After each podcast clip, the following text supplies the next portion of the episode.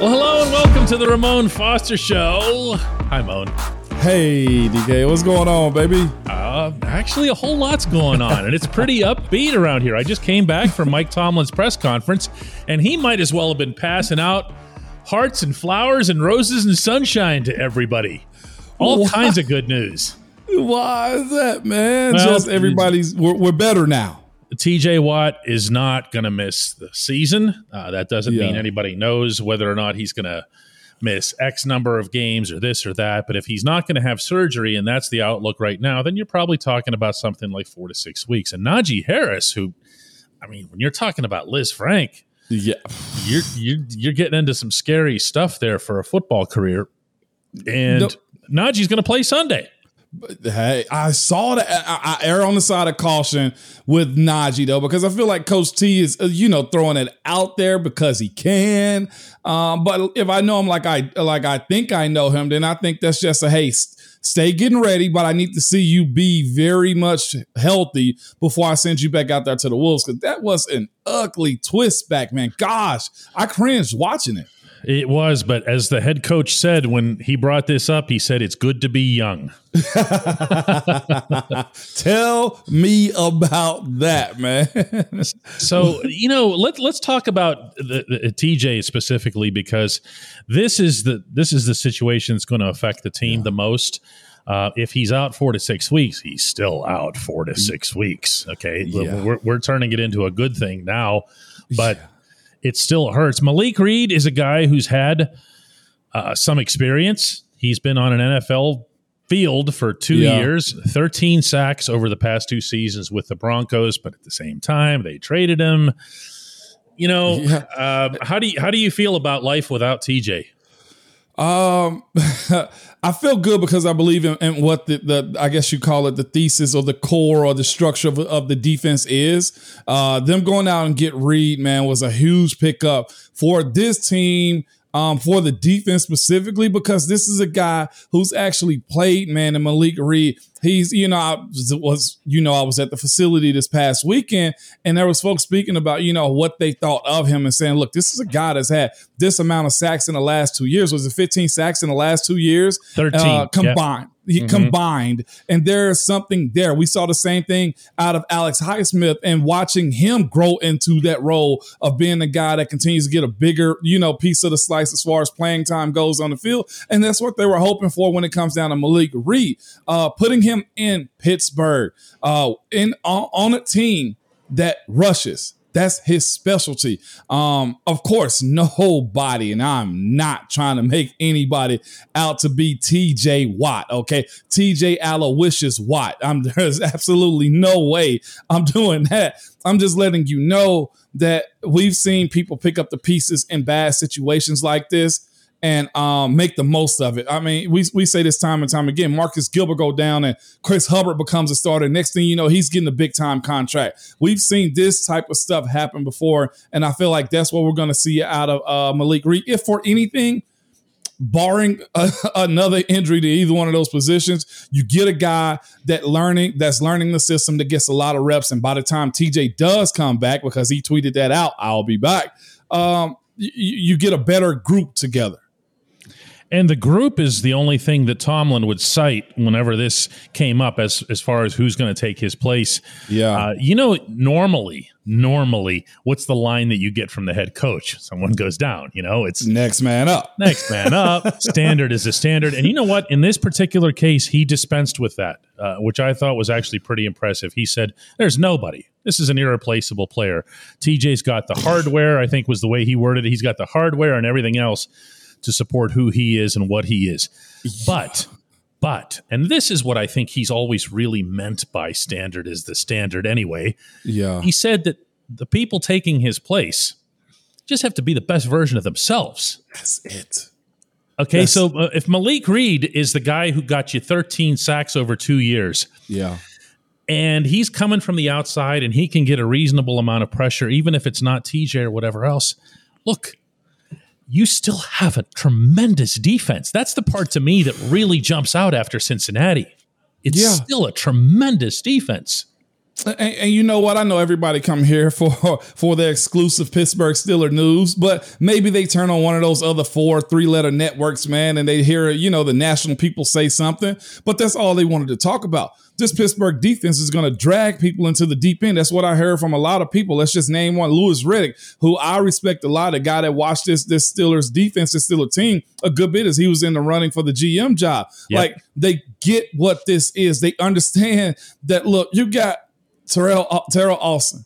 You got a guy in Coach Tomlin that is very well known. You you got Coach Dunbar, the defensive line coach, and the other part that you know they show glimpses of this past weekend is you have another set of eyes on this defense and Brian Flores. And I think we may be seeing some of that coming to fruition with how these guys have been playing, DK, just because the the, the group, man, the the mind, the brain brainchild of it I think is good for any, I won't say anybody to flourish in it because you got to be good. But I feel a lot better about Malik Reed getting reps than almost anybody else that they could have picked up.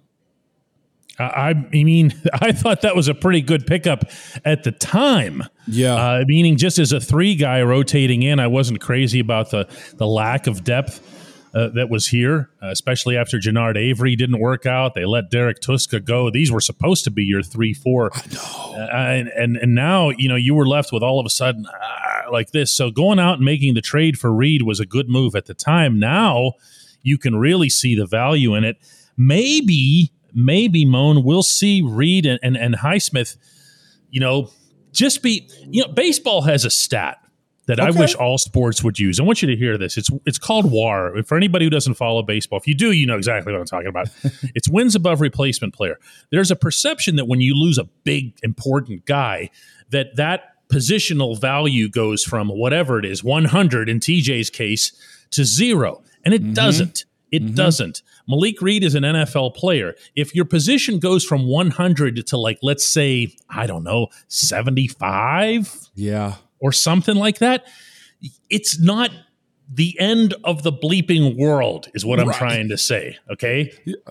Cause, cause some teams don't even get close to 45%. Okay. When it comes down to what their depth is. Uh, me personally, I, I look at uh, Malik Reed and say, all right, we know he's going to be in the mix and there's got to be guys developing behind him, man. One thing that I, I, I love about what he has, man, is his availability as of late. His rookie year, he ended up having uh, 468 reps, 785 in 2020 and 739 in 2021. Man, the guy knows how to play ball. This isn't a guy you just rolling out there that says, "Hey, we don't know what we're getting." No, you know exactly what you're getting from a guy like himself, man. And uh, me, me, me knowing that they went out and traded for him says a lot about what he's able to do. He has what the DNA of this defense need. Again, TJ, man, uh, they said it wasn't a tendon. It was more like, I guess, muscle tear more than anything. Uh, just the idea of getting him back, I think it's going to fuel that defense more than anything else, simply because you don't want TJ Watt coming back into a mess. Meaning, everybody's got to pull their own so that whenever he gets back into the fold, you're ready to go. You hit the ground running. Like that's the goal. And what you're asking, well, what is everybody else going to do? Yeah, exactly. I mean, honestly, um, I, can't bring myself to be excessively worried. I just can't. Uh, I mean, not right now. no, uh, uh, if I'm worried, it's about the other side of the football. Let's get into that next. Yeah, okay. Welcome back to the Ramon Foster Show. Your head coach likes yeah. Mitch Trubisky like a lot. Mm-hmm. And that really hit me today. I'm not sure why it just hit me today, but when he starts talking about guys in stadiums and how they yeah. react to situations in stadiums, and we're learning about him. He's new here, and I was yeah. able to walk off the field with him and see what he's made of. Yeah. He is not changing quarterbacks in the year of our Lord 2022, is he? no, he's not. He is not. And, and for a lot of different reasons. And, and I'm with you. It was some plays that um, I was thinking to myself, man, it'd be good to see what Mitch would do in this situation. And that's the thing. Everybody's going to do that, which is why I'll say this no matter what you say about franchise quarterbacks, that have a, gra- a guy drifted uh, drafted behind them, this is always the case. Everybody loves their backup, especially when it's a first first round type of guy. Uh, uh, we won the game this past weekend. Mitch played fair. Is, is, there some stuff he has to get fixed? Yes, 100%. There has to be some stuff. But I'll say this it was encouraging that he managed the ball well. I hate it. Absolutely hate it. And you know where I'm going with this. When he tucked the ball and ran to the sidelines and ran out of bounds for a two yard loss, that also counted as a sack as bad as everybody can say the offensive line played this past weekend, there wasn't a hit on him that you said, oh my gosh. Now, when he flushed out to the side and he had that ball, and I think that was Hendrickson trying to snag it at it. That mm-hmm. was on Mitch. Okay, get rid of the daggone ball in that case. What's he I'm running out opposed. of bounds there for? He did that in the preseason too. Yeah.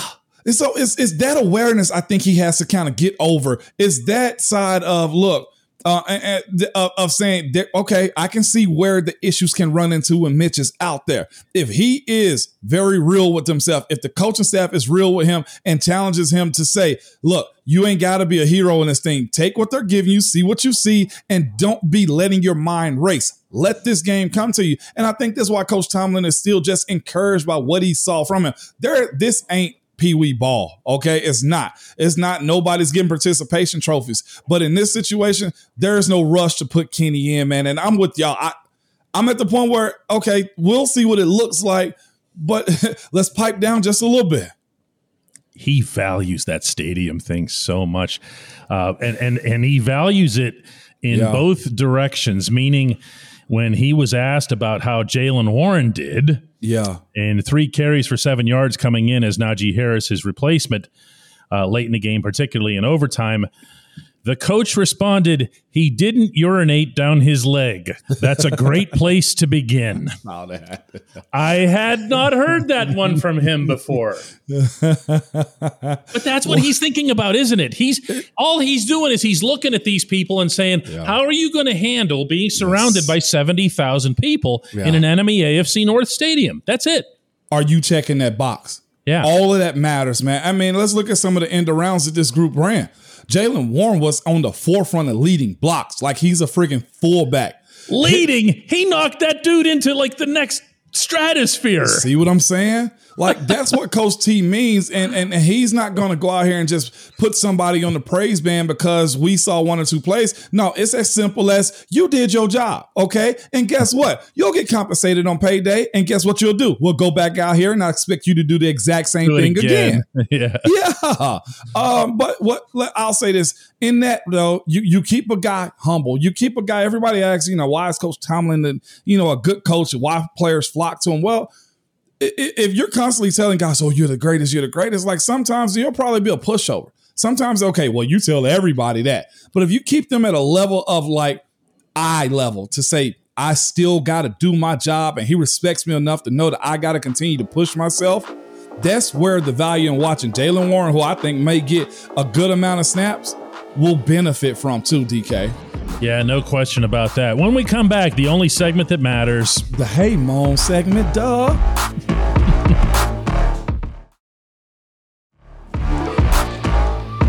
Welcome back. It's time for the only segment that matters, the Hey Mon segment. It's brought to you by the GetGo Cafe and Market, where it's all about quality. Three expert chefs fine tune every detail so that every sub and burger, salad, wrap, drink, and appetizer gets made with fresh ingredients and always tastes amazing. Order your favorites at the GetGo Cafe and Market today. Better believe it. Mon, we ready? Yes, let's rock. Here goes. This is from Dave. This is a little unusual. He says, Hey, Mon, can you explain why the starting or the backup center can't be the backup long snapper? And of course, he's referring to the mess that the Bengals got themselves into mm-hmm. late in the game on Sunday. I get the need, this is Dave again, for a specialist at that position, but I also remember James Harrison trying it out once, and that didn't work out too well. So why wouldn't a natural center make a better backup than a linebacker or a tight end? Uh, mechanics, history, also uh, size is another thing too. Uh, and then, truth be told, a lot of uh, backups, I mean, a lot of centers just don't practice long snapping. From high school all the way up, it's usually a smaller guy, linebacker, tight end, fullback type that usually does that type of stuff. Um, I, it, it comes down probably to the skill set. And the other part of it is this: most of the time, your um, your your your long snapper got hurt on a play within a line of scrimmage. So Right. do you want to risk your starting center being in that same position? Like this is the thing. If I, if I was a coach and I knew an NFL team put their starting center out there to long snap, you can't line up on them. You No. cannot. You watch the linebackers at the at the toes of the defensive lineman. What are they doing? Tapping them on the hip. Move over. Move over. This a penalty. But as soon as that ball is snapped, oh my, right Oh, at it's, them. it's yeah, and it, it's a lot like why you don't. In my second baseball reference here, but this is also why managers don't like to bat their backup catchers as pinch hitters because what happens when you lose them? Exactly, man. So you you don't do that, man. It's just honestly the management of a team. Uh, there's not much else to it other than the fact that, uh, and then okay, well, let's say this too. Uh, most most starting center shoulders aren't as flexible as tight ends, linebackers, fullbacks, or or guys that play those type of positions. Like you have to be able to thrust that ball in between your legs with a, a, a good shoulder motions. Most guys have I hate to say stiff shoulders or bulky shoulders as far as the mechanics of getting that job done. Look at the way those snappers throw the ball back. It's not just, hey, hey, let me go down here and do this. I'll tell you what, we heard the term long snapper must have been a hundred times from the Cincinnati side when we were out there on Sunday. It's all they were talking about. Long snapper this, long snapper that. There was a lot without getting into all that because this isn't Yeah. exactly a Bengals show. There wasn't a lot about Zac Taylor's decision making nor his team's preparation that that uh, was exactly looked inspirational. The fact that he didn't use his starters in the preseason came to hurt him the same Yeah. way the Rams and a bunch of other teams got hurt with it, right? Yep. Yep. You want to hear? I, I got a stat this morning from my co-host here in Nashville, man. You want to know how many teams of starting quarterbacks who didn't play in the preseason uh, lost? It was 11 quarterbacks. Do you know how many? Huh. It was three to eight. Wow. Only three teams who didn't play their starters or starting quarterback actually won. Eight teams lost. But he, I'm telling you though, uh, you know, Craig Wolfley stopped by my table. I was eating breakfast in the uh, the stadium there in Cincinnati, Yeah. and he said, "I'm telling you." Bengals didn't use this offensive line in the Nope. preseason. They didn't use them in the preseason. They got Nope. all these new guys. They paid them all this money, but they didn't use them. They didn't give them a chance to get together. And Wolf said, and again, this isn't going to surprise you or anybody who knows the quality of Wolf's analysis. He goes, "Watch, watch what we're going to do to that." Yep. he said. And you know what? He was right. In the first snap of the game, when Cam did that thing to that, that rookie right in front, I don't remember his name, just Uh, completely just anni- annihilated him, and then goes back there and gets Burrow for a five yard sack, and you're like, whoa, Yeah. Yeah. That matters, man. You know, like I know, you've seen some of us at practice, right? Right? We, we, we look slow and bad and like, how is this guy in NFL? Am I correct? That's training camp. it can happen. Tell me, like you see, like, oh, they're not really moving well. But come game day, it's different. It's like there's practice speed and then there's in stadium speed. That's why also Coach Tomlin holds that high. How do you play in stadiums? Okay, because that natural flow of just go, you know, is a little bit different in stadiums. And for the teams that didn't do it this year, and I know it's one game, one week, going three and eight. Well, maybe the other team was just that much better. Uh, but when it comes down to working that, as Wolf said, you got to be on the same page. And that's probably our call to kind of drop this right now, okay? Horn. Yeah, yeah, let's do that. Let's do this again tomorrow, Mon. Absolutely. I'll see you.